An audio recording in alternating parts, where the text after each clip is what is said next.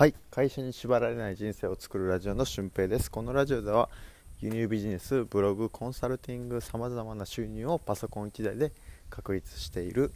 えー、俊平がお送りするラジオで、えー、会社に縛られないための人生を作るノウハウや思考方法についてお話ししていきます、えー、今回はですね映画を見ることについてお話ししていきたいと思います。これはメンタリスト DAIGO さんが言ってた、えー、ことなんですけど映画を見ることで早歩きぐらいの、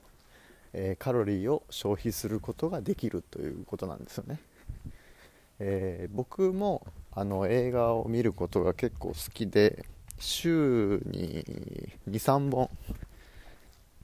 ぐらい映画を見るんですけどまあ、その中で感動する映画とか、えー、ドキドキする映画とか、えー、ほっこりする映画とか、まあ、そういうのを結構見てるんですけど、えー、まあ、そういう時のあの心臓の動きとかあの心拍数の上がり方とか、えそういうドキドキするっていうのが早歩きぐらいの鼓動と同じっていう風な、え研究があるみたいです。まあ、もちろんえー、っとちょっと運動をして、えー、映画を見るっていうことが結構大事だっっていうことなんですけどでもそのなんか無理にハードなランニングで30分以上、あのー、走らないと有酸素運動的に効果がないとかそういうんではなくてちょっとした運動例えば僕は最近朝懸垂とかしてるんですけど懸垂をま10分15分ぐらいしてえー、朝のこの心拍数とかそういう活動を上げて、えー、まあ、仕事に行き詰まった時に映画を見る、うん、そうすると、えー、早歩きぐらいのカロリー摂取ができるっていう風なことなんですよね。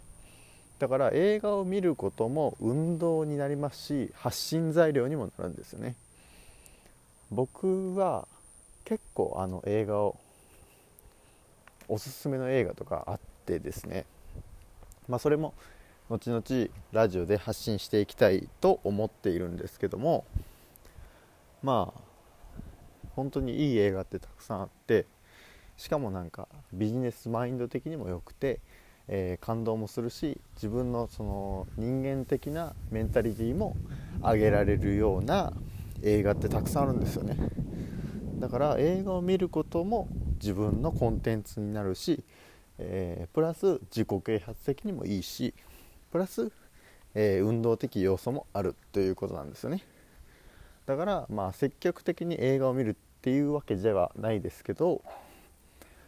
あの映画を見ることも一つのあの仕事であるし武器になるかなというふうなことで、えー、今回この配信をさせていただきました。あのー、まあ、早歩きぐらいのカロリー摂取にはなるので、